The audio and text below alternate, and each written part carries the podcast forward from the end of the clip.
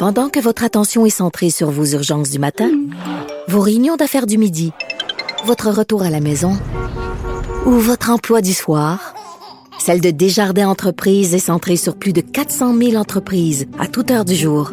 Grâce à notre connaissance des secteurs d'activité et à notre accompagnement spécialisé, nous aidons les entrepreneurs à relever chaque défi pour qu'ils puissent rester centrés sur ce qui compte, le développement de leur entreprise.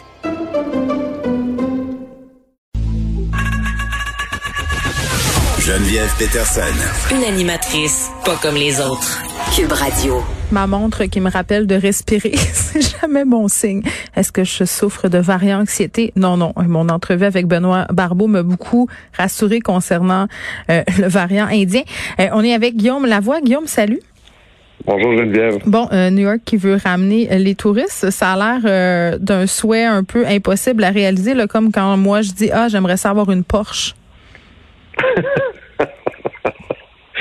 ben, eux, en tout cas, ils y croient. OK, euh, parce que moi, non. ça faut y croire. Hein. Quand on veut, on peut. Hmm. ça, c'est l'esprit américain.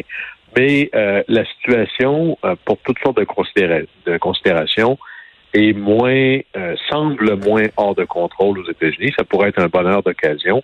Il faudra y venir. Mais vraiment, New York est dans la catégorie des... la première fois qu'on va à New York, qu'on va à Londres ou qu'on va à Paris, il y a quelque chose qui nous frappe, c'est que c'est pas des villes que j'appellerais nationales. Et là, je parle pas de la composition ethnique, ça n'a rien à voir. C'est-à-dire que pour avoir des villes avec un tel niveau de déploiement, de richesse, de capacité d'accueil, il faut que ce soit des villes qui existent sur la scène internationale. Ce sont des capitales mondiales, on pourrait le dire comme ça. Et donc, c'est dans les villes qui reçoivent le plus de visiteurs par année. Alors imaginez ce que la pandémie peut faire à une ville où une énorme portion de l'économie est construite pour des millions et des millions de visiteurs par année. Alors en temps normal, là, il vient presque 70 millions de visiteurs par année à New York. Alors là-dedans, il y a des congressistes, il y a des touristes toutes sortes de monde. Et là, on a à peine un tiers de ça. Alors, vous imaginez l'impact que ça a sur euh, le divertissement, les shows à Broadway, là, c'est pas tous des gens de New York qui vont voir ça dix fois, là. Euh, les restaurants, les hôtels, euh, le magasinage, c'est véritablement, c'est comme si j'enlevais, je reviens souvent sur l'exemple du Saguenay-avec-Saint-Jean, imaginez que j'enlève au Saguenay-avec-Saint-Jean l'aluminium. Ça, mhm. c'est comme se faire couper une jambe et demie, là. Alors, c'est un peu ça qui se passe à New York. Et si vous voulez avoir une idée de combien d'emplois qui sont reliés à ça, c'est à peu près 400 000. Alors là, New York se dit, ben là, la vaccination va entre bien et très, très bien aux États-Unis. Alors, c'est le temps de euh, remettre la, la, pédale à fond pour faire la promotion touristique à New York. Et on sait que c'est pas parce que je vois une pub de touriste, c'est pas parce que je vois une pub touristique aujourd'hui que je pars demain. Souvent, les décisions se prennent entre 60 et 90 jours avant. Alors, c'est une petite idée, tu sais, dans la tête des gens. C'est ça. Alors, ils mettent 30 millions de dollars pour dire que New York se réveille. Et là, c'est pas que New York devient woke, c'est pas ça. Arrête! Là, tu vas payer l'amende. À chaque fois que tu vas dire woke, tu vas me donner 25 cents, puis on va remettre ça à un organisme qui vient en aide aux woke désespérés. OK, c'est correct, c'est un bon prix. Donnez-moi ça pour une pièce. Parfait. Il t'en reste trois. Alors, euh, et, mais est-ce que c'est un pari risqué? Mhm. Parce que est-ce qu'on est en train d'ouvrir la machine trop tôt? Évidemment qu'au départ, ça va être que des touristes américains. Mais quand on regarde ce qui se passe, comme ce sont des villes à projection internationale, New York, c'est plus qu'une ville américaine. Dans son économie, elle dépend des voyages internationaux. Mhm. Regardez le trouble à Toronto. Regardez ce qui se passe, ne serait-ce qu'en Inde et au Brésil. Alors même si tous ces gens-là euh, à New York étaient vaccinés, si tous ces gens-là se mettent à débarquer et passer par New York, quel va être l'impact sur d'autres nations moins vaccinées, par exemple le Canada, qui est tout de suite à côté. Alors, New York pourra faire bien des choses, mais c'est là qu'on se rend compte qu'on est une bien petite planète, qu'on est tous, euh, c'est cute avec le jour de la Terre, mais le virus se fiche pas mal des barrières à l'entrée. Alors, est-ce qu'on va être obligé de rester fermé plus longtemps parce que New York veut ouvrir trop vite? Ça, c'est ce qu'on va vérifier dans les prochaines semaines. Ben oui, mais il y a toutes sortes d'affaires là-dedans, Guillaume. Là, il y a le fait, euh, le tourisme international va pas repartir euh, de sitôt. Ça, c'est la première chose. Euh, puis on peut pas comparer la situation vaccinale américaine à la nôtre. tu l'as bien dit là. pour les touristes américains, c'est pas risqué tant que ça de se déplacer en ce moment. Ça va tellement bien la, vaccination là-bas. On a vu qu'il y a des réunions qui ont commencé à avoir lieu, des événements sportifs et tout ça. Mais c'est vrai que par rapport à notre proximité avec le Canada, c'est quand même inquiétant de savoir qu'il va peut-être avoir du va-et-vient entre New York, puis on sait que les Montréalais aussi sont très friands de cette ville-là et vice-versa, comme on dit par chez nous. Euh, donc, euh, tu sais, ça peut donner, en tout cas, je sais pas si ça peut donner un mélange très, très heureux à court terme. On va voir, mais c'est clair que ça va donner des indications sur de quoi va avoir l'air la reprise une fois qu'on réouvre. Oui, mais on a-tu le droit de louer des affaires? par exemple, moi, si je décide là, euh, que je fais fi de la non-recommandation de voyage, puis que je me dis, moi, je année, j'ai reçu mon vaccin, mettons, on jase, puis je, me, je vais aller à New York, euh, on peut se louer des, est-ce qu'on peut se louer des affaires? Est-ce qu'on va, les Airbnb, par exemple? Ben, que ce soit, je pense que ça va être la même politique que ce soit pour les Airbnb de ce monde ou les hôtels. Ouais, mais... Euh, d'ailleurs, fait intéressant, c'est probablement les, les, hôtels qui vont le plus avoir besoin que ça reprenne parce que leurs coûts fixes sont tellement plus faibles que les plateformes que c'est c'est pas les plateformes qui se portent le plus mal du tout là dans ce qu'on voit. Mais ça va être intéressant de voir parce que bon, c'est pas clair que les États-Unis c'est grand et ça va pas si bien que ça partout. On va voir un peu là la Floride ouvre complètement. Mm-hmm. Si la Floride tient, ça veut dire que peut-être ils s'en seront sauvés. Mais là, on va voir là, si les, variants deviennent un enjeu. Mais ce genre de truc-là, si on ouvre trop tôt, on a vu hein, combien rapidement on est passé de la deuxième vague est passée, tout le monde respire et il est temps de réouvrir, à la, la réaugmentation des cas. L'Ontario a l'air d'une zone complètement fermée pour travaux. Mhm. Alors, il faudra voir un peu comment tout ça va se mettre en place. Mais puis, il faut regagner la confiance des gens aussi. Là. Moi, je ne sais pas si demain matin, même si on promettait que c'est sécuritaire, je ne sais pas si je serais game euh, d'y aller. Euh, Biden et le sommet euh, sur l'environnement. C'est le jour de la Terre aujourd'hui, par ailleurs. Je pense que j'ai oublié de le dire en début de l'émission, comme quoi on a vraiment perdu le focus sur l'environnement. C'était le sujet de l'heure avant la pandémie. Oui, et ça va, ça va certainement, sinon le, redevenir, mais le rester. Hmm. L'enjeu, c'est est-ce que le jour de la Terre, c'est une journée, puis que les autres jours, on imagine qu'on est sur, autre sur une autre planète? Hmm. Mais Biden et les démocrates se sont fait élire avec, euh, et il y avait là-dessus une différence majeure avec le discours ambiant chez les républicains, et surtout par Trump, parce que euh, le mouvement euh, conservateur et le mouvement environnementaliste, historiquement, c'est très, très lié. Hein, le grand environnementaliste aux États-Unis, c'était Theodore Roosevelt, le premier ministre canadien le plus vert, reconnu comme le plus vert de l'histoire du Canada, c'est Brian Mulroney et les conservateurs de l'époque. Alors, c'est assez nouveau que les conservateurs ont abandonné l'environnement, tout le moins dans le discours politique.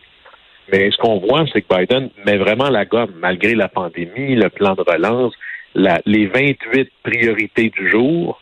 Il pousse quand même la note très fort à tout le moins dans le discours, pour que on parle d'environnement. Et là, il a fait un sommet, un sommet virtuel. Bon, la blague, c'est est-ce que c'est virtuel parce qu'on fait juste en parler puis il se passe pas rien, mais c'est virtuel. C'est quand même assez impressionnant de voir 40 chefs d'État ou de gouvernement euh, faire un sommet télé, c'est-à-dire diffusé, que tout le mm. monde peut écouter. Mais là, les gens ne sont pas en présentiel, ils sont chacun au bout de leur zoom. Il y a un côté très humanisant là-dedans. Est-ce qu'il y aura peut-être des petits accidents de Zoom, Guillaume? On ne sait pas. Oui, oui, il y en a eu. Ah oui, OK. Vas-y. Et là, le, le, le, leader australien parlait, puis là, tu entends des affaires qu'on entend, nous, dans nos réunions. Excusez, on vous entend pas. Excusez, votre micro est fermé. Euh, Biden a fait son discours, il y avait de l'écho. Puis on dit, ah tiens, bon, ben, ils sont comme nous, finalement. Hein? Oui. aussi, ils souffrent. Puis à un moment donné, il y a un chat qui passe, puis un enfant qui rentre euh, dans la pièce, mais la plupart doivent le faire dans leur bureau de fonction, j'imagine. On imagine, là. Ou le décorum est maintenu. Les gens sont portent des vêtements, puis tout ça. Oui. Mais il faut donner ça à Biden. Euh, bon, il a réuni 40 chefs d'État et de gouvernement. Ils sont pas tous égaux entre eux. Là. Le Canada est là, c'est le fun, c'est cute. Mais puis le, le, premier, le premier ministre de la Bar, euh, de Antigua, c'est très gentil. Bhoutan, c'est merveilleux, là, mais c'est pas là que ça se passe. Je dirais que le grand gain, c'est que malgré leurs différends extraordinairement importants, euh, la Chine était là, la Russie était là. Et on peut parler du climat jusqu'à ce que, comme on dirait en anglais, que les vaches reviennent. Là. Mais la vérité, c'est que si vous n'avez pas la Russie et la Chine dans la pièce, de quoi est-ce que vous parlez? Et malgré les tensions très, très élevées, il y avait les joueurs les plus importants, l'Union européenne, les États-Unis, la Chine, la Russie. là, le fait qu'il y ait ce sommet-là, ça oblige tout le monde. Bon, il y a une certaine surenchère de combien je vais couper mes émissions. Là. Là-dessus, moi, j'aimerais avoir un suivi pas pluriannuel, mais c'est-à-dire à tous les mois. Est-ce qu'on est en, est-ce qu'on est sur le bord d'être sur nos objectifs? ou un peu comme on avait su d'ailleurs des années plus tard, mm. que quand le Canada avait signé l'accord de Kyoto, le Canada savait pertinemment qu'il rencontrerait absolument jamais les cibles? Alors, où est-ce qu'on en est? Oui, puis le Canada, euh, on, a dit quoi? Parce qu'il me semble que j'ai vu passer une notification là, tantôt euh, sur mon téléphone sur l'engagement euh, de carboneutralité du Canada dans les prochaines années. Oui, on a augmenté la réduction 40 à 45% C'est certainement ambitieux. Puis là, il y a deux thèses. Soit on se, on se donne des cibles qu'on n'atteindra jamais, puis c'est futile, puis on devrait abandonner tout ça. Ou bien, on en parlait cette semaine, c'est la thèse de ce que la course à la Lune. Quand Kennedy dit avant la fin de la décennie, nous allons envoyer un Américain sur la Lune et le ramener en sécurité sur la Terre, plusieurs pensent que c'est complètement absolument abracadabrantesque. Mais si on ne se fixe pas des objectifs hyper ambitieux, comment est-ce qu'on peut même prétendre pouvoir y arriver là? Et c'est là aussi une autre chose qui va être intéressante, c'est l'espèce de projection financière de nos engagements environnementaux, parce que comme il n'y a qu'une seule planète, la centrale au charbon, qu'elle soit à Chicoutimi ou quelque part dans le fin fond de la mm. Chine, elle pollue égal. Alors, est-ce qu'on est prêt à investir de l'argent ailleurs pour qu'il n'y ait pas de développement? Les pays, souvent, qui ont un niveau de développement moins grand, vont dire, ben vous, là, vous vous êtes développé avec de l'énergie hyper polluante, puis là, comme c'est notre tour, vous nous dites, faites pas ça.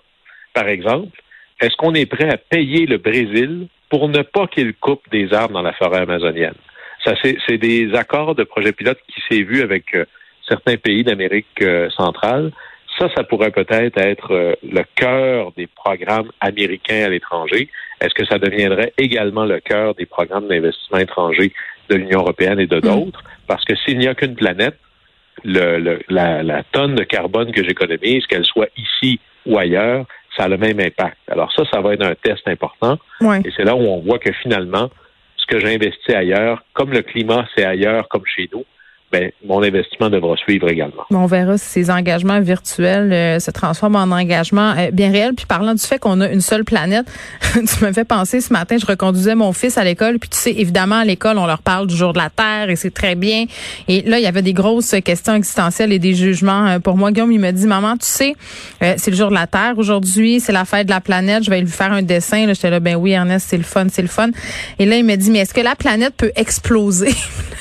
je savais pas quoi lui, je savais pas quoi lui dire, donc je me suis fait rassurante puis j'ai dit ben non Ernest, la planète euh, peut pas euh, exploser, mais il m'a dit je pense que parce que tu as un VUS, ça se pourrait qu'elle explose la planète. Donc je me suis sentie très mal. Je voulais partager ah, ça. Ben, tu vois, il va falloir se cotiser pour euh, que toi, tu renonces à ton VUS. Alors, je ne savais pas, mais je suis un peu déçu de savoir que c'est tout de ta faute. C'est de ma faute, à moi seule, conductrice, conductrice de VUS. Mais tu sais que j'ai vraiment tout essayé pour m'acheter une voiture électrique, mais ils n'ont pas encore assez une grande autonomie pour que je puisse aller au Saguenay avec mes trois enfants sans passer quatre heures dans une station de branchement.